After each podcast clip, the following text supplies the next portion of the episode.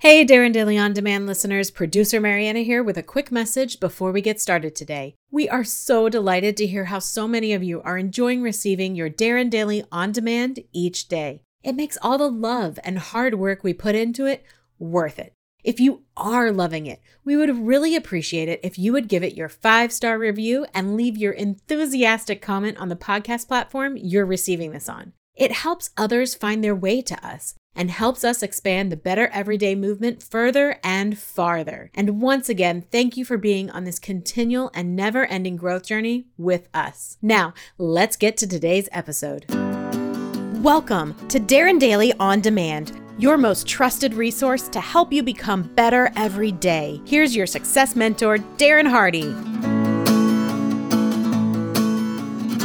I read a story recently that stuck with me for a few days, and I think has helped me be a better human being over those days as well. So I thought it worthy to pass on to you.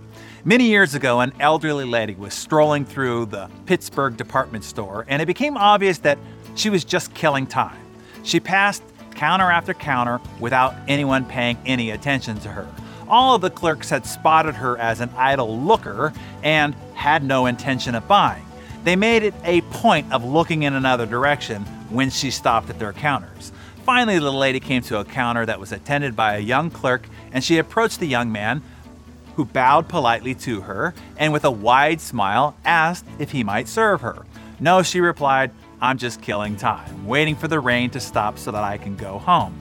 Very well, madam, the young man smiled. May I bring out a chair for you? And he brought out, without even waiting for an answer.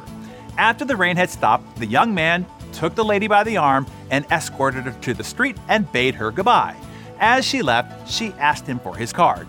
Several months later, the owner of the store received a letter asking that this young man be sent to Scotland to take an order for furnishings of a home.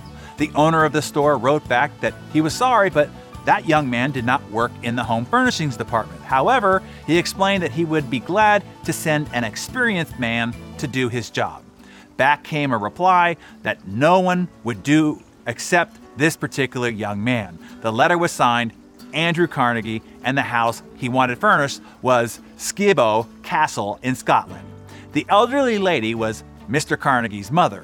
The young man was sent to Scotland and he received an order for several hundred thousand dollars worth of furnishings. Later, the young man became the owner of half interest in the store because of the size of this order. Apparently, it pays to go above and beyond. When I read stories like that, I always pause to wonder how I might have acted in the same situation. No doubt there have been times when I have actively avoided people even people who I saw needed help or was struggling with something, but it would cause me delay, or even worse, I didn't even see them because I was too caught in my own head. This story reminded me to pay attention to others around me, to go the extra mile for them.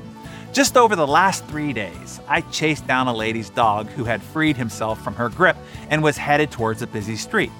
I stopped to help a man carry a garbage bin up a flight of stairs that he'd been only able to drag before.